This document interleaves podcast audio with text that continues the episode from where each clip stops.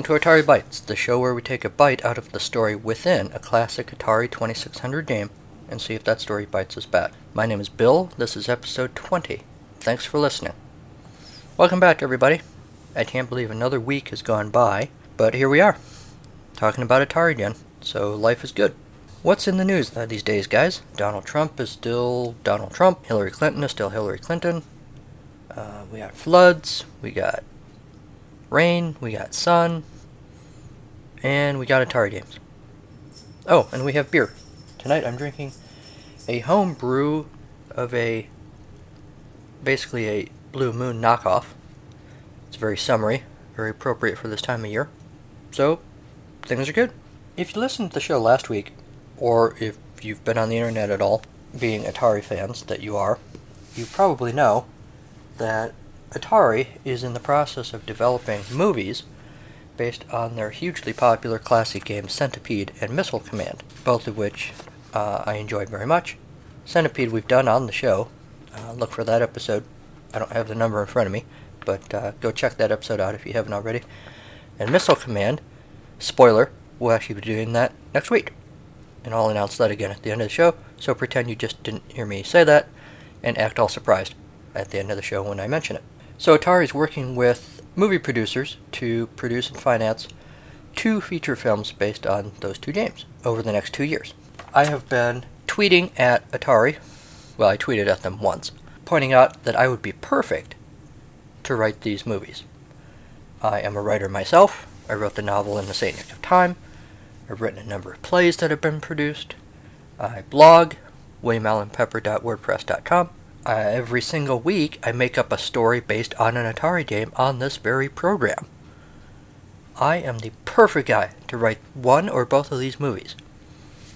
I called upon you last week, my loyal minions, to rally to my cause and bombard Atari with pleas, outcries, rending of clothing if you must, to convince them to hire me to write these movies.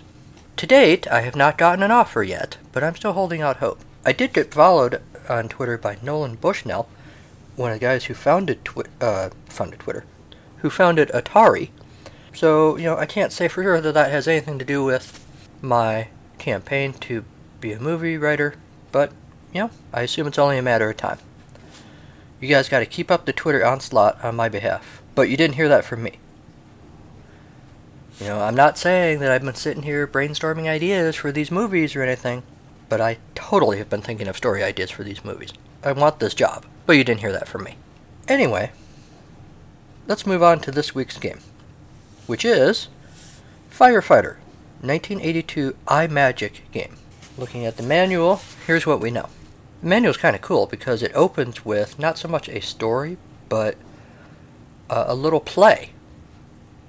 Firefighter, game program instructions. Not quite the same as Scene 1, Act 1, but there you go. We get a little stage direction here. Some little something for the setting. Little exposition, if you like. Midnight. The city sleeps. Suddenly, cries pierce the night. Fire! A man's trapped up there! A raging blaze crackles and climbs. A desperate man waves his arms and races from window to window, floor to floor. His perilous situation looks hopeless. Be strong. Douse the flames with your hose. Line up your ladder. Save him. Keep trying. You're his last chance. His only chance. That's a little redundant, but I appreciate what they're trying to do. Then we get to the game objective part. First sentence, save him! Exclamation point. Rescue the panicked man from the burning warehouse. As the fire spreads higher, he climbs a floor at a time to escape the blaze. That's baloney, by the way. When I did my field report, he jumped a bunch of floors at one time. But anyway, he reaches treacherous heights. Only by reaching him with the ladder can he be saved. Put out the flames with your hose. Race back to the engine. Jump on and scramble up the ladder. Snatch him from his fiery peril. Exclamation point. Get moving! Exclamation point. In this manual, the exclamation points are cheap. Wow. And then we get into the controls part, which is really kind of, you know, spoiler again. It's kind of the downfall of this game. The controls, a little complicated. Gameplay. You direct all the rescue operations with the left joystick. As the game begins, the firefighter appears on the fire engine. Oh, I just noticed. On the console controls, they don't include my favorite instruction about holding the joystick with the red button pointing at the TV. I don't know how I would figure that out otherwise. Anyway, gameplay. You direct all rescue operations with the left joystick. As the game begins, the firefighter appears on the fire engine. Push joystick left away from the engine, and the firefighter hops off his engine. Keep pressing left, and he runs across the sidewalk in front of the warehouse. Stop pushing the joystick, and the firefighter stands still. Push the joystick right toward the engine, and the firefighter turns and runs back toward the fire engine. Keep pushing right, he'll jump back onto the engine. Your hose allows you control, to control the spread of the flames or put the fire out completely. To launch a stream of water, the firefighter must be in front of the warehouse. Push the joystick away from you. The longer you push, the higher the jet of water goes. Water shoots as high as the top windows of the warehouse. It does not reach the roof. You have a limited supply of water. Make it count. When I played this game, I could not for the life of me figure out how you know how much water you have. But I never seemed to run out, so I guess it was okay. Ladder. The fire engine also comes equipped with a ladder. The trapped man can only be saved from the warehouse, and the game won, by using the ladder. The ladder can reach any floor of the warehouse except the roof. If the firefighter positions the ladder accurately, climbs it, and gets to the floor in which the man is trapped, the firefighter can rescue him. Firefighter must be on the ground while adjusting the ladder. He can only jump from the ladder to the ground when he is at the bottom of the ladder. To change the angle of the ladder so it will reach different floors, hold on, I'm just going to point out here the instructions that tell you how to move the joystick fills a full page. So yeah, that gives you a clue how complicated this game actually is. To change the angle of the ladder so it will reach different floors, pull the ladder in all the way by holding the red button down while pulling the joystick toward you.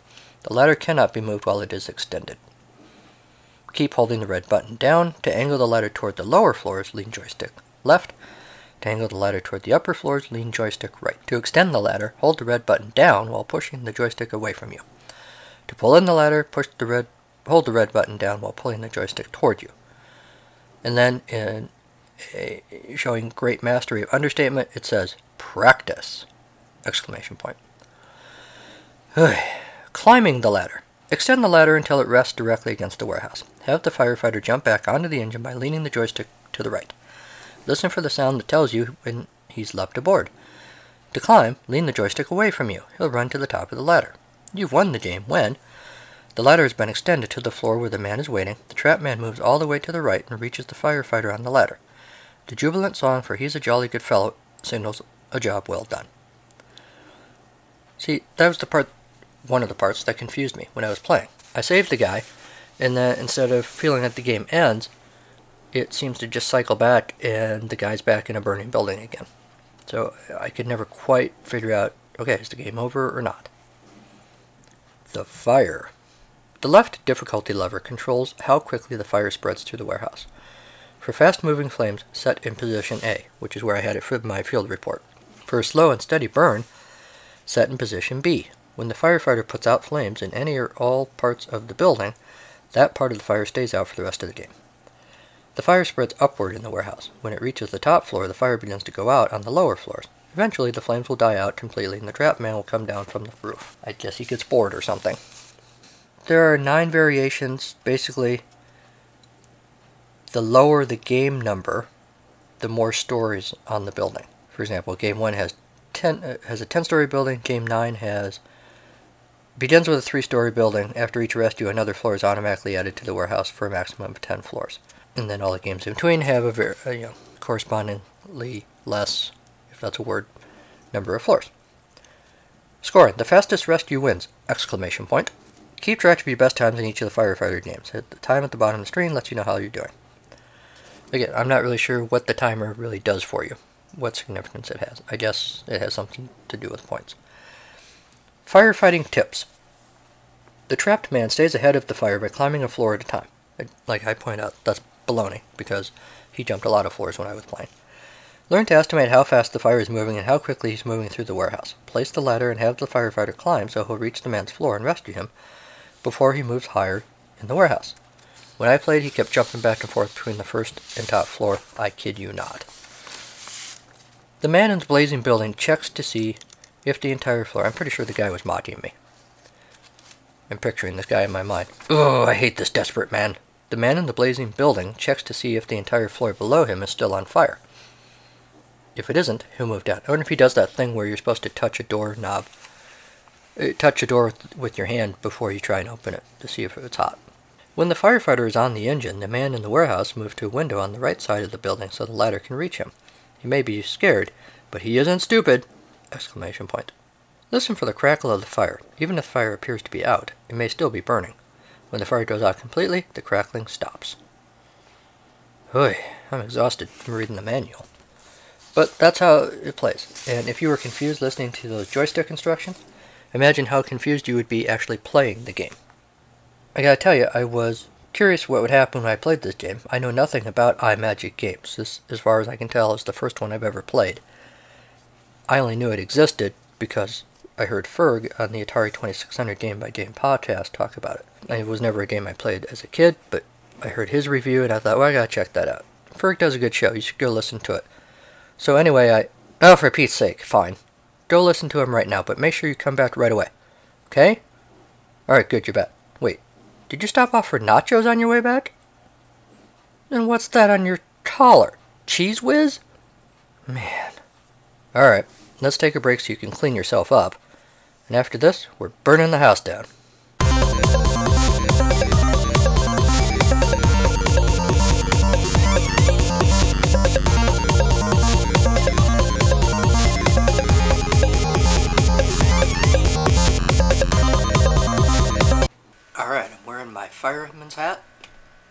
Boots to keep my feet dry, and nothing else, ladies. Let's save this dude.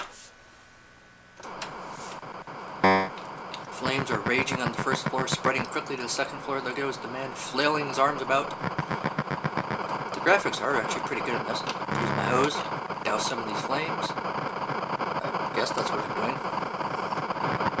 Seems more like you just sort of spray your hose and the flames kind of decide on their own if they want to go out or not. Flailing man dude has made his way to the roof. It's a pretty good looking building. The flames are pretty realistic for Atari graphics standards. Um, fire truck looks good, you know, by cartoony graphic standard. Fireman just basically a yellow dude, but you can kind of make out the fireman's hat. Let's try and extend the ladder. Ah, onto the ladder. That's the jumping noise. Yep, adjusting the height of the angle of the ladder. That's the ladder noise as it extends. No, not that floor.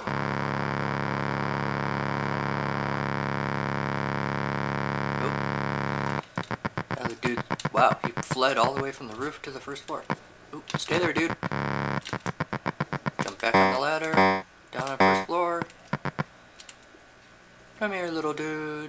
That's a good dude. Yay! I'm gonna be famous.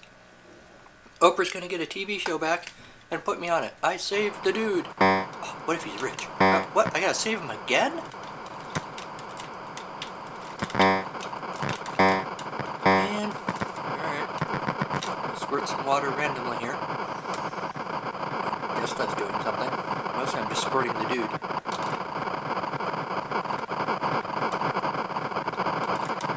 That's under water now. Got those flames. I have no idea how, mu- how you know how much water you have. Supposedly you have a limited supply. I have no idea. Alright, send the ladder all the way up. There, dude. No, not there. Alright. Let the dude move. Where are you now? Where I just was, dude. You know what? Rest of yourself.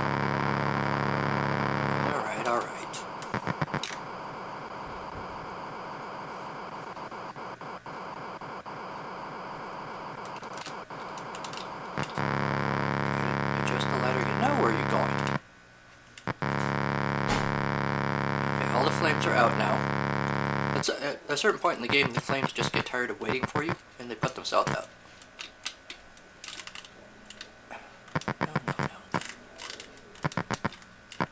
My ladder's being uh, stubborn. There we go. Here, dude.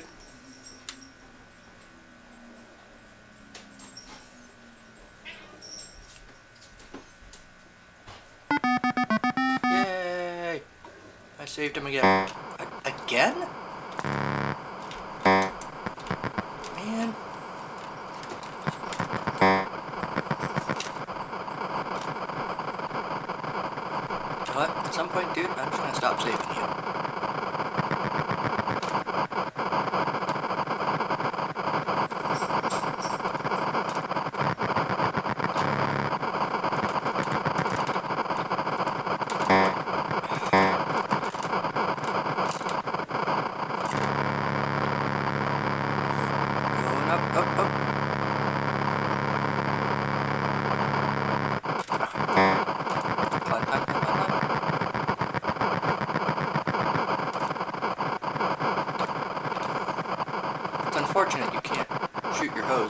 You're on the ladder.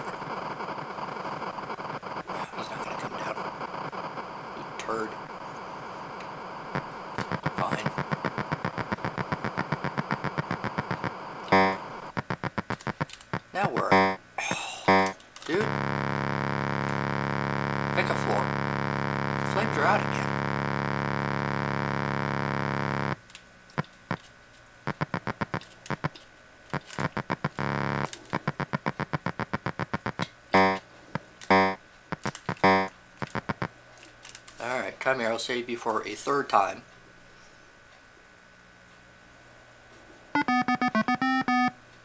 Alright, that's that, I guess. I'm retiring from firefighting. What, again? No, forget it. You're on your own. I'm gonna go pose naked on a fireman calendar. Back to you in the studio. Okay, so that's Firefighter. It is a really good looking game. I think I commented in my field report. I like the graphics. The firefighter is just basically a yellow dude, but you can kind of make out the outline of the firefighter helmet and stuff. You, you can figure out what he is. The fire truck looks, you know, old timey and kind of cartoony, but again, you can look at it and say, okay, fire truck. Building looks good. The desperate, pathetic man running around with his arms flailing looks like a desperate, pathetic man looking, running around with his arms flailing. The flames look good. Everything looks good. It's just the gameplay, though, is uh, okay, I guess. I talked about the controls, and they are really kind of frustrating. You have to do a lot of different things with only a few joystick moves. Run, jump, put out the fire, angle the ladder, climb the ladder. I kind of wonder if maybe this was a, you know, still a one-player game, but you could use both joysticks and kind of divide those uh, actions up a little bit between joysticks. I don't know how that would work mechanically, trying to use a joystick with just one hand. You know, a joystick in each hand, but maybe there'd be a way you could do it. I'm sure it's probably been done. Someone will tweet at me, I hope, to tell me if there are any Atari games that use both joysticks for a one player game. So I don't really dislike this game. Certainly not Amador, but I I don't think I love it either. Maybe I just need to apply a little more patience than I actually possess to get used to playing this game. Alright, thus endeth the game review portion of the show. What about the story? As I said, in the manual they give us almost a little play, little mini play for the uh, setup of the story, and I appreciate that. But, as with most things Atari, the manual is a little thin on plot. So I think we need to apply the time honored five elements of a plot. Same with me. That's right. Pepperoni, sausage, green pepper, mushroom. Oh, wait. Those are the things I like on a pizza. Anyway, the five elements of a plot are, of course, the introduction or exposition, the rising action, the climax, the falling action, and the resolution or denouement. The introduction or exposition part, that's the beginning of the story. You get the setup, you get the setting, you figure out who the characters are, you get an idea of what the world is that you're operating in in the story. So here's what I think happened in the story within this game, as told by me, the firefighter. The alarm at the station didn't go off. Someone stuffed it full of salsa leftover from Mexican fiesta night, but I swear I have no idea who. Anyway, there'd be no quiet night reading old matchbook covers for me. Biff's auto detailing is my favorite. Has a gripping plot. Instead, a piercing, frightened cry shattered the night. Fire! the voice said. A man's trapped up there. God damn it. Okay, fine. I put down my matchbook and spring into action. Rising action, to be specific. Here's where events start to really unfold in the story. You really get into the meat of the plot. I'm the only firefighter who answers this call. The others are locked in the closet with the extra helmets and rubber boots. They know what they did. They can just sit there and think about it. So I go by myself. When I get to the scene in the fire truck, I only crushed four parked cars on the drive over this time. I find the warehouse indeed ablaze. I curse myself for not bringing any weenies to roast, because I'm really darn hungry. But then I hear the desperate man's cries Time to go to work.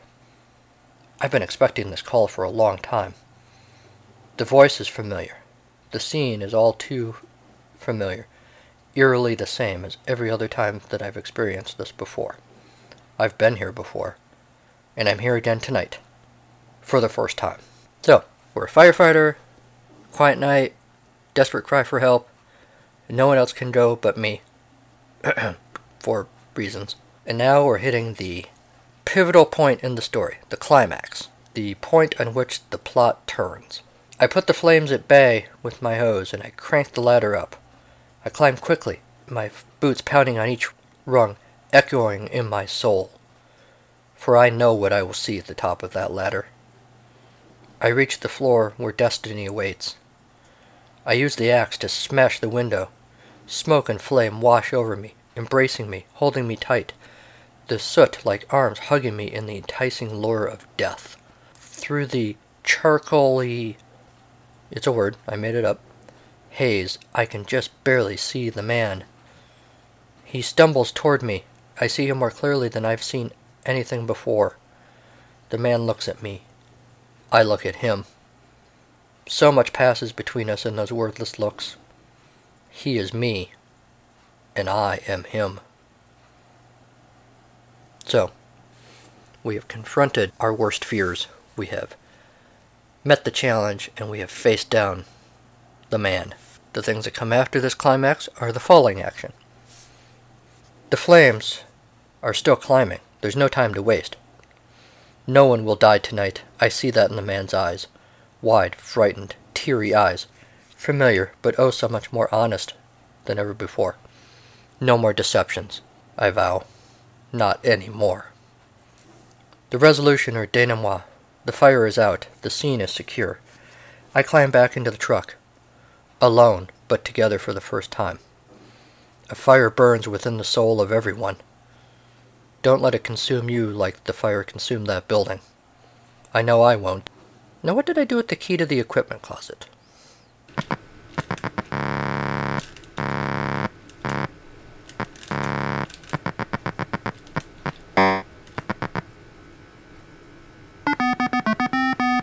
And that's our show. But before we go, Bill Kendrick from the XEGS podcast. Wait, don't go listen to it now. Go after this show is over. Gee whiz. Okay, thanks. Anyway, our buddy Bill Kendrick put on his fireproof wetsuit to swim across the flaming moat that surrounds the podcast studio. He's here, here to tell us all about the Atari Party happening this summer out in California. It's getting smoky in here. Take it away, Bill. Hey, Bill. It's Bill Kendrick from the XEGS Cart by Cart podcast. I want to let you and your listeners know that I'm hosting my eighth annual Atari party this summer out here in Davis, California. That's near Sacramento and not far from the San Francisco Bay Area and Silicon Valley.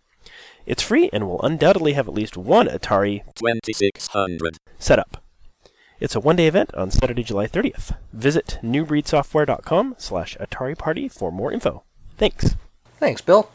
Thanks also to Kevin MacLeod at Incompetech.com for Creative Commons use of his songs Take a Chance, Reformat, and Pinball Spring. You can find Atari Bytes on Google Play Music, Stitcher, iTunes, and many other places. Please do leave a review to help us move up in the rankings and help others find the show. Not to mention mending the gaping hole in the space time continuum. Our website is ataribytes.libsyn.com. You can email us at ataribytes2016 at gmail.com. You can like Atari Bytes on Facebook. You can follow us on Twitter at Atari Bytes. And remember, that's A T A R B Y T E S. Follow me personally at Carnival of Glee. You can also help support the show on our Atari Bytes Patreon page or by shopping at our Zazzle.com store, ab underscore pod underscore store. And if there is a gaping hole in your personal space-time continuum big enough to allow listening to more podcasts, check out my other show. It's a podcast, Charlie Brown, where every month I review one or two classic animated Peanuts TV specials or feature films. It's a lot of fun. Go check it out. Coming up next week on Atari Bytes, Missile Command! I swear this was on the schedule before I knew about the Atari movie. I am not sucking up Atari, unless that works, in which case I'm totally sucking up Atari. Remember, that's at Atari on Twitter, and don't forget also the friend that I've never actually met, founder of Atari and many other things, Nolan Bushnell at Nolan Bushnell, to tell them how your close personal friend, the Atari Bytes dude, really, really, really wants to write a movie for them, but you never heard that from me. So until next time, go play some old games. They've missed you.